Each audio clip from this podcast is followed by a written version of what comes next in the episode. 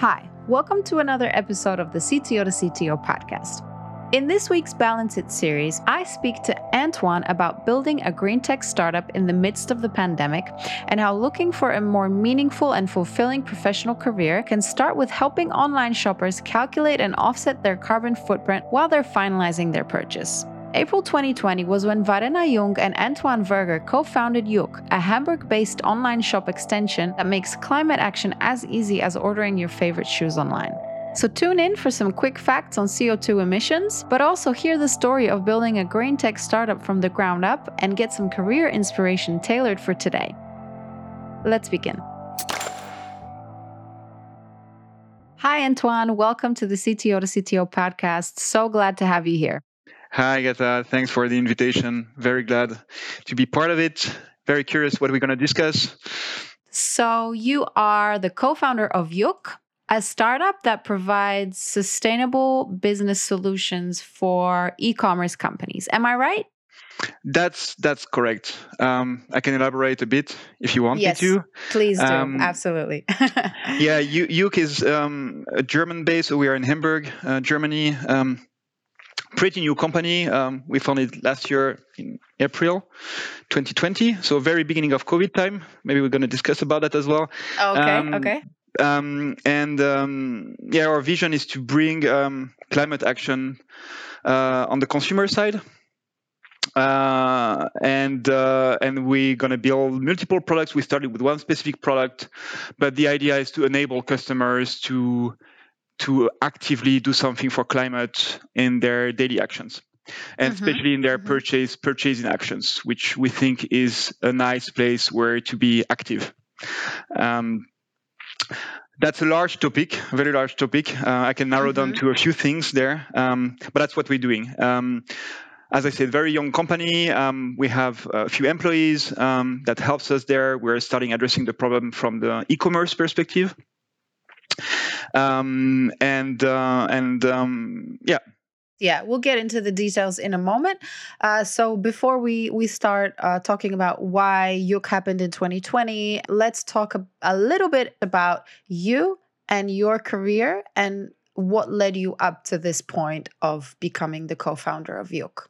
Sure also in a nutshell, I guess. So it's going to be, uh, I'm going to have to wrap it up. Um, the last 37 years. Um, uh, it's not going to be an easy game. Um, no, I, am maybe go, going back to what brought me to uh, to be a CTO and and uh, and com- software development in general. So I studied in France, um, coming from France, grew up in in very small village in the middle of France. Um, very really really village size. So I think 2,000, 3,000 inhabitants. Moved to Bordeaux, uh, the wine city, um, after my uh, baccalaureate to study uh, computer science and mathematics. And uh, back in the days, I was pretty much very enthusiastic about doing fundamental research, like read the hardcore mathematics and computer science research. But at the okay. same time, um, I wanted to make money or to earn money, and um, yeah, I'll self-finance my studies. So at one point, you know, you want to earn something, and uh, that sometimes yes. pushes you to do decisions that are very short term. Uh, not that I'm not happy with my career, but by the time I had to make a hard cut between fundamental research, which in France is not the best paid area or going to, into the industry.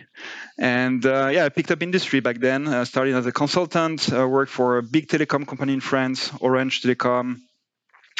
And after a few years, I'm, I moved to Germany um, for uh, family reasons. Um, um, as I said um, earlier, before this started, um, I have a, a, wife and a kid, and uh, their wife is German, Kilf is half French, half German, and that's what pushed me to Germany.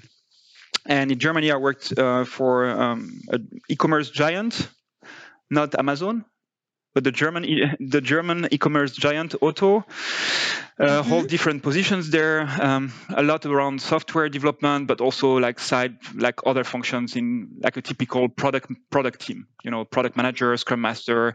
I moved back and forth um, in these areas and um, and uh, yeah, last year, 2020, COVID. I was working um, at growing uh, FitFox, which is um, uh, a sport booking platform. So you can, you can see it as a booking.com for sport activities. Okay. Uh, also, okay. Be, also, also belonging to the uh, to the Otto Group, like the, the e-commerce giant. And um, I was on my way out of, of FitFox uh, for several reasons. Been there for four years, building the company, growing the team, wanted to see something else. And I, um, I was about to sign a contract in a nice uh, and big uh, digital agency from Hamburg to go back to uh, hands-on coding.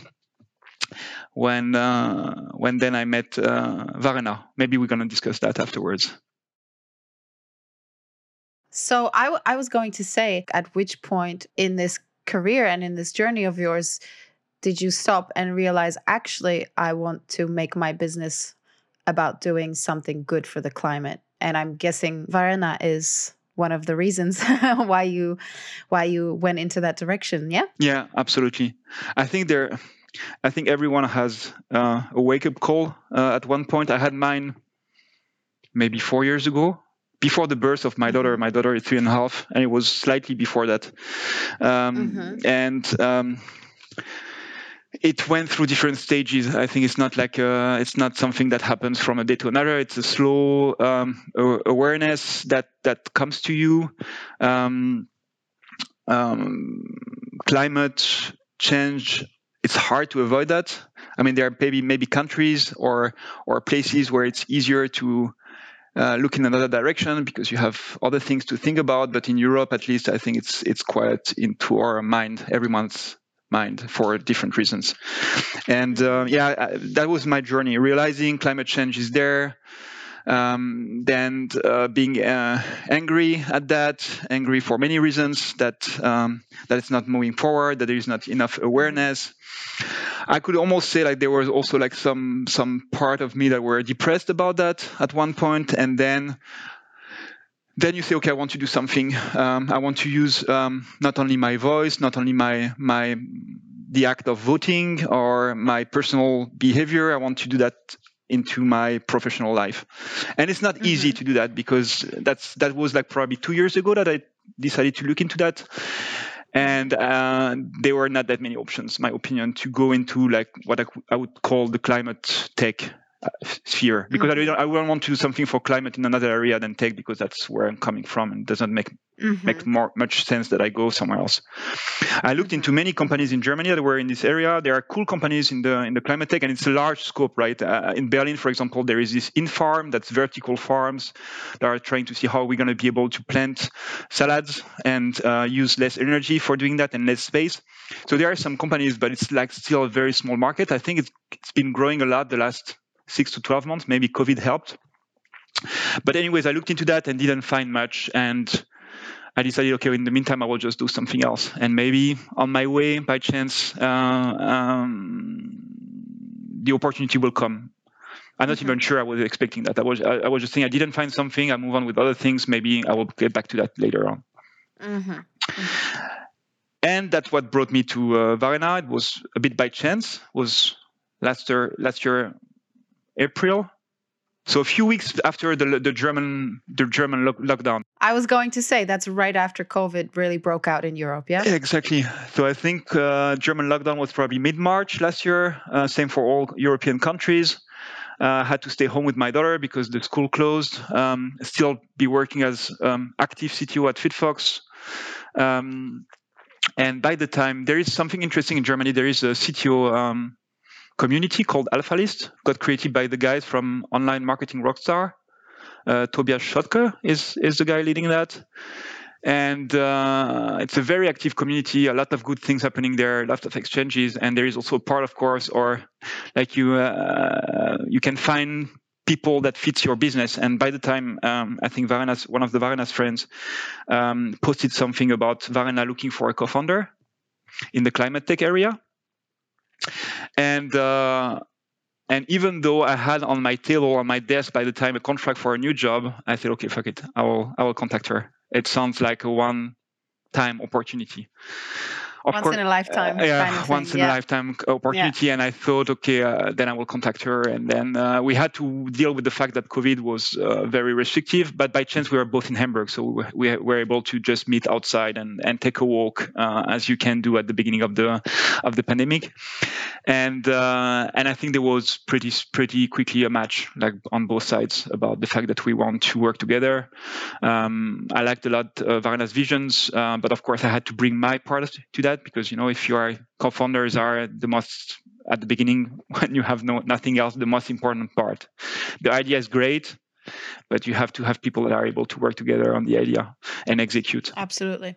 Mm-hmm. and uh, as i said i thought it was pretty good uh, pretty good uh, match um, joining a company in Germany post uh, post first investment is not an easy game. Uh, European in general, Europe has to do something about that. There is not an easy way to join as a co-founder down the road, being also becoming also a shareholder. So a lot of discussions and background checks whether it's possible. Uh, but it finally worked. Um, started officially in September though, just to clean up stuff in my previous job, and then yeah, we started building Yook. Okay. Um, I don't know how much we want to go into that, you know, brainstorming that you did in April, uh, May, etc.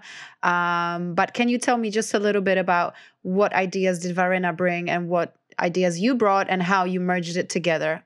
Um, and then we'll talk about Yook and how it is now. Yeah.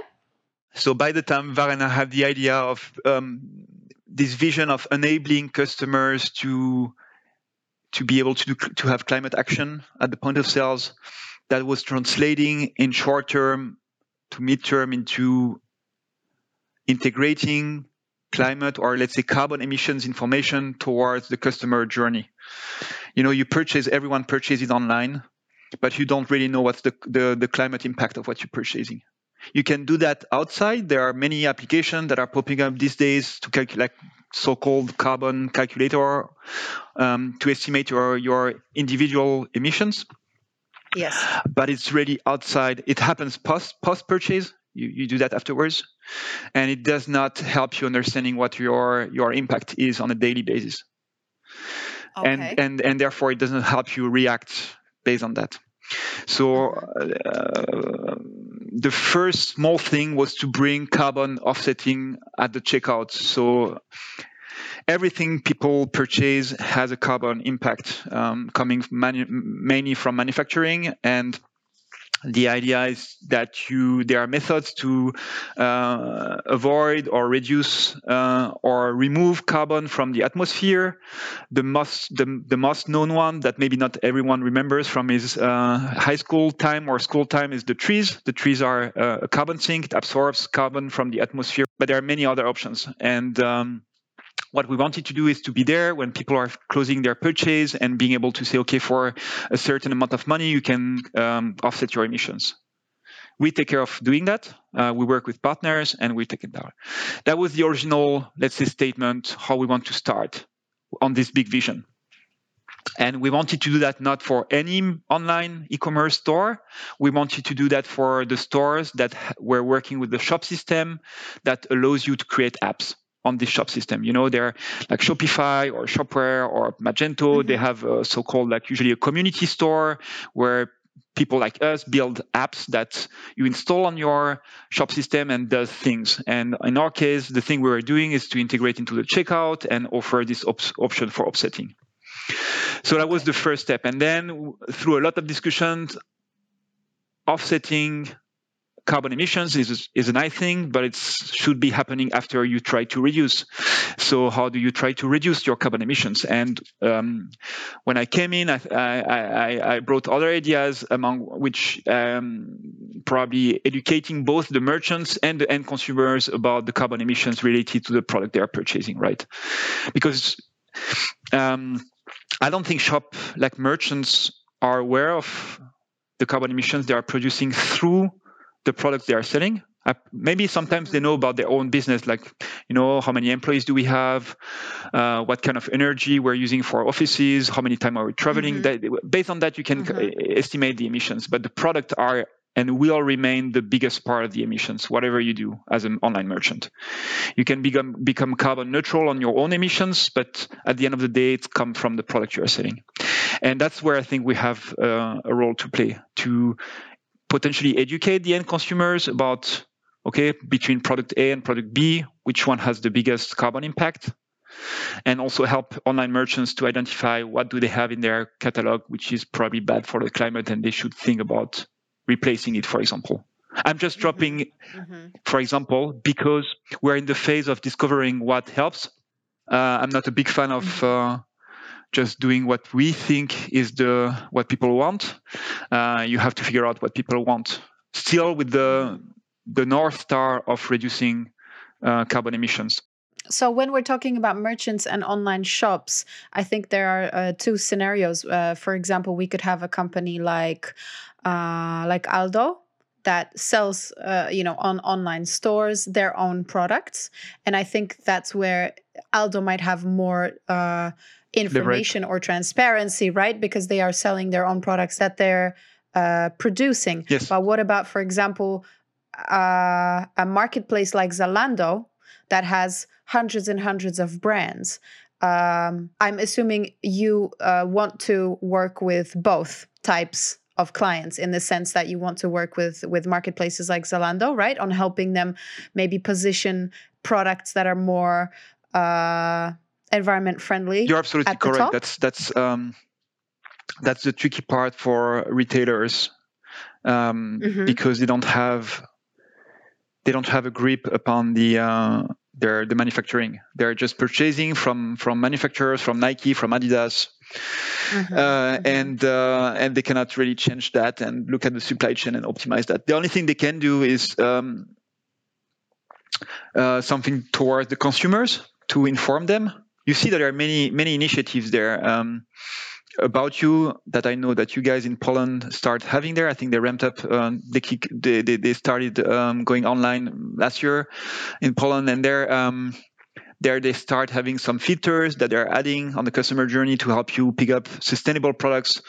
If you look at the most um, relevant one is avocado store where they have many filters depending on what kind of, of uh, sustainability criteria you want to uh, to search product for so there are many initiatives um, and to answer a question, what can they do?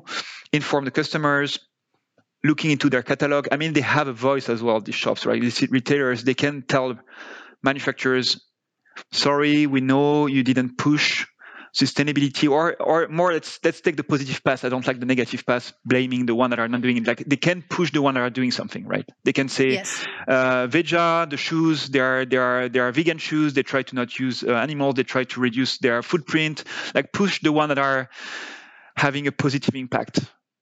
Mm-hmm, it's maybe better mm-hmm, than blaming the ones because uh, I think there are too many things negative about climate these days that makes everyone freak out and which to some extent you should be but it's not it's not a positive path um, I think it's it, it's part when I talked about the process of realizing climate change. Uh, it's maybe uh, realizing your doom is part of the process to just then go beyond that uh, and then to say, okay, we have to find solution. We're not doomed. We there are solutions. Humanity, humans are are very capable of switching directions when times are dark, um, and uh, and there is no reason that our generation cannot make it.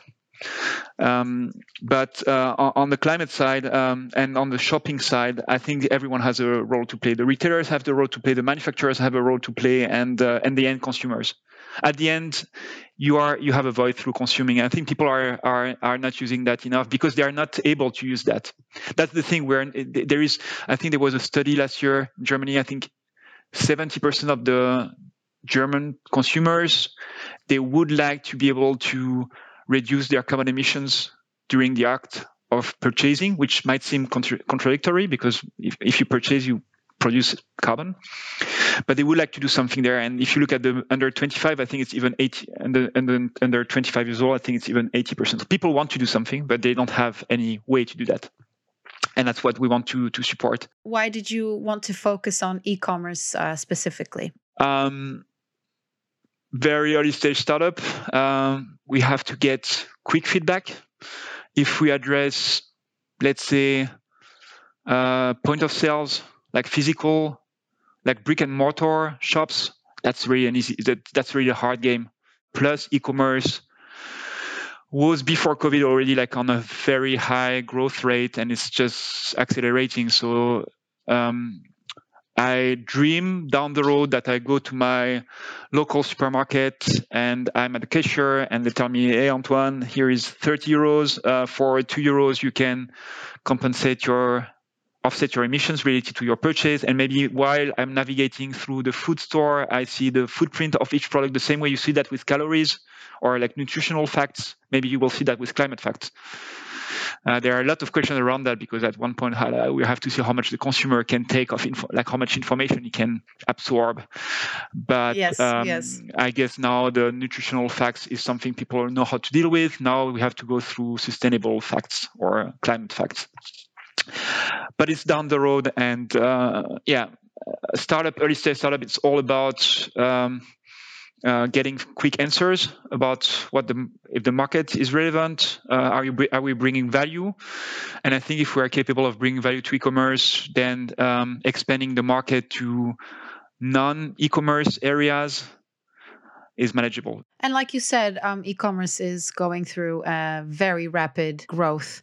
It's not only convenient for you as a startup, but it's also very necessary at the moment where online sales just keep growing and rising yeah yeah and uh, the amount of parcels and shipping that's happening on a daily basis is is mind blowing ever since um, March last year. Yeah. Yeah, and it raises a lot of questions because pre-COVID there were a lot of discussions. Is it is it what's the the worst for climate purchasing online or going to a brick and mortar uh, shop?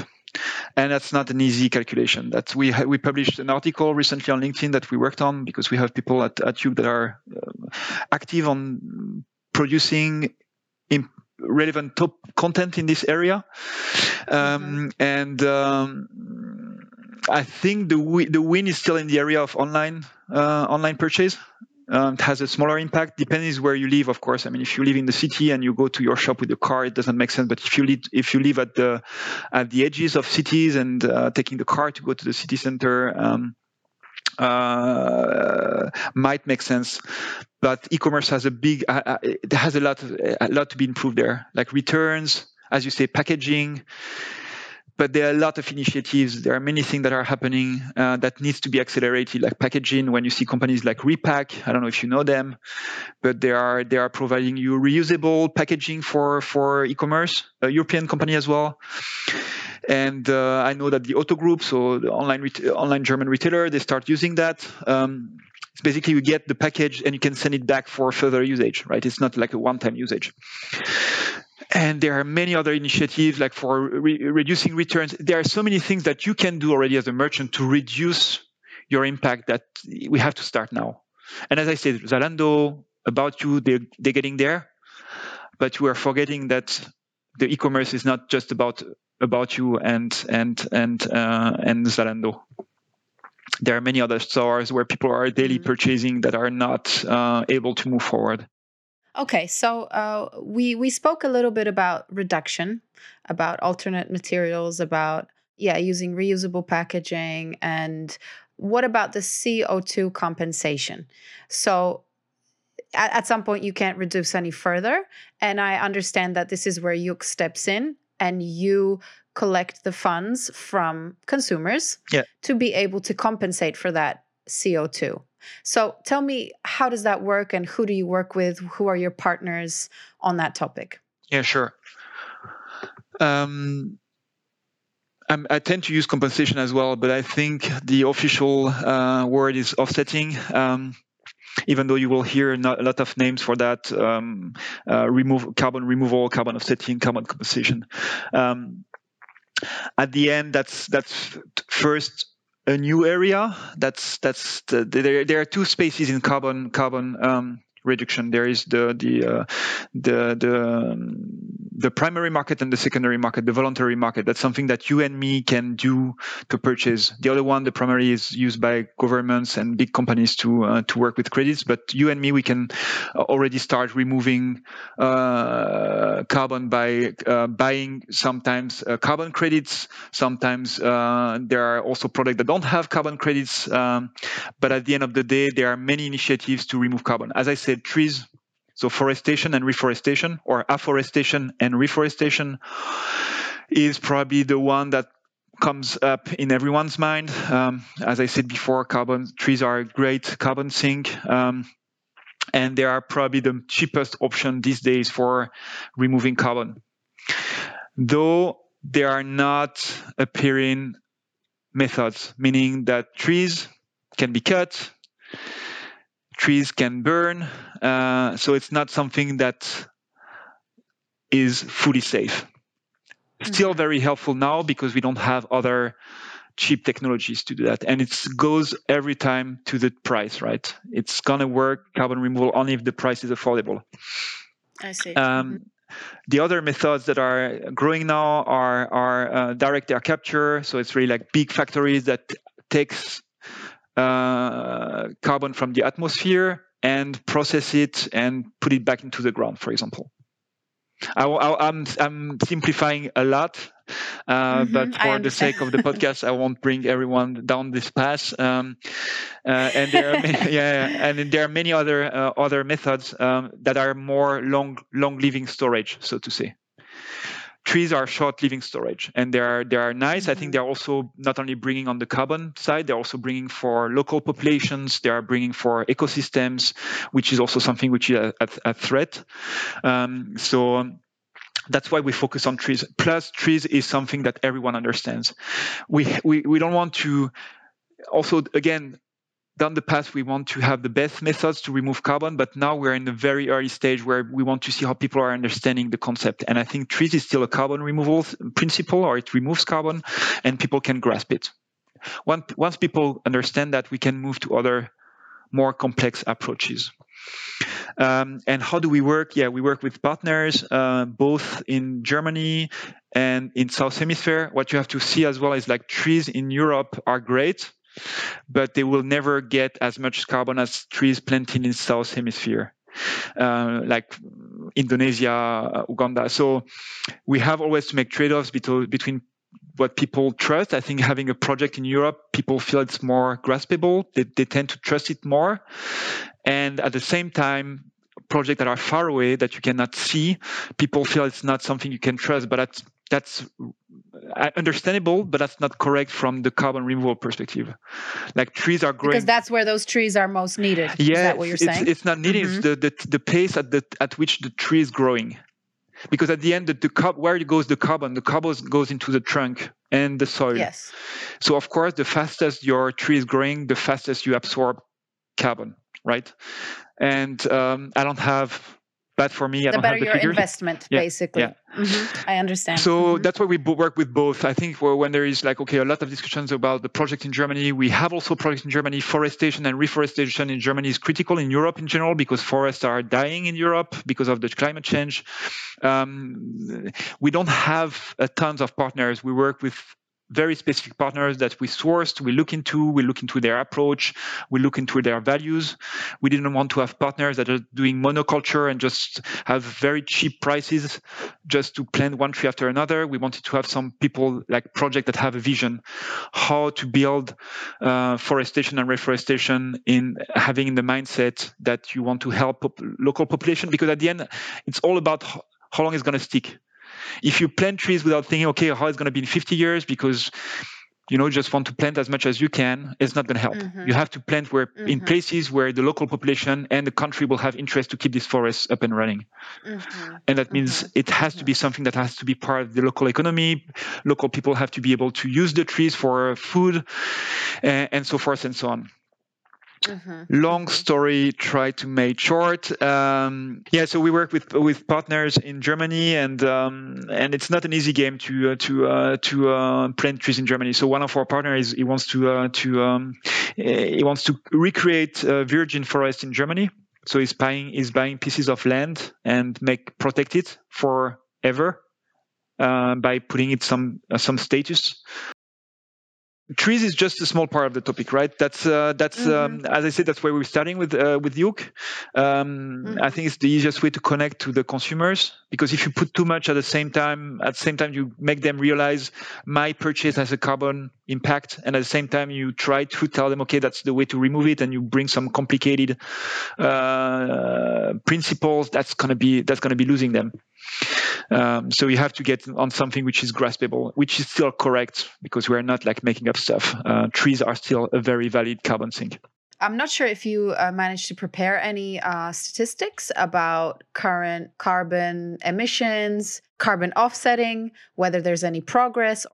Maybe some key figures. Um, we are producing globally per year 50 gigatons of carbon of CO2 equivalent um, to make it simple CO2. Um, we have probably to get to net zero, so zero emissions by 2030 if we want to still stick to the Paris Agreement threshold that got discussed, which is 1.5 degrees. 50, uh, 50 gigatons to zero. That's the challenge. Um, last year, 6% reduction because of COVID. So we didn't produce uh, 50 gigatons, we produced 6% less just because of COVID. We would need that every year for the next 50 years, 60 years to get there. And um, and that's uh, that's that shows the the the, the challenge. There will there will be two things. There will be areas where you can reduce emissions uh, and get close to zero, and there will be areas where it's not possible to reduce, and you have, will have to remove carbon.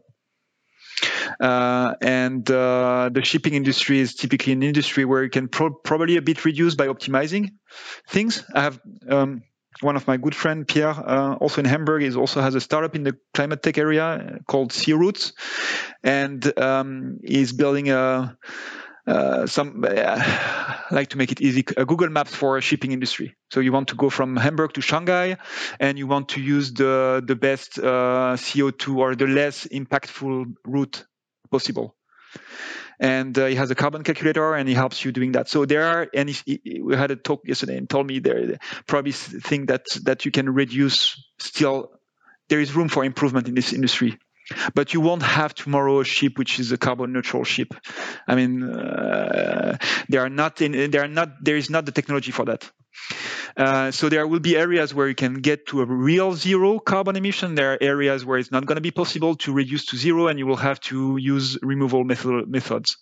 Uh, probably not trees by the time. Probably other ones that are more long long living methods uh, and that's why we call it net zero because it's not go- we're gonna not gonna have a world where it's uh, zero zero emissions. It's gonna be net zero, meaning you will have plus minus, and at the end it will be zero. And the minus will come from these removal technologies. Uh, so that's that's the challenge from 50 gigatons to zero uh, to net zero. And uh, if if if you want to dig more in the topic, which probably we don't have the time in this format. Um, the latest book from Bill Gates is probably a very good one for for getting the figures. It's called um, How to Avoid a Climate Disaster. What's interesting in the book is the it tells you the scale, like which industry is producing the most, uh, what kind of solutions are already existing, what's going to be the future solutions, which area where there is no solution and it won't be a solution. We have to find another workaround. So uh, if there is one book to get the figures, I think the, the latest one, the latest one from Bill Gates is probably the, the best one. He, he did his he he did his own homework about, about the topic. So moving on to your customers. So I understand that uh, merchants, retailers, marketplaces uh, can come to you. Is there an option for individual uh, consumers to also join Yook and somehow uh, work with you, or is it only through purchase that we can support Yook? Good point.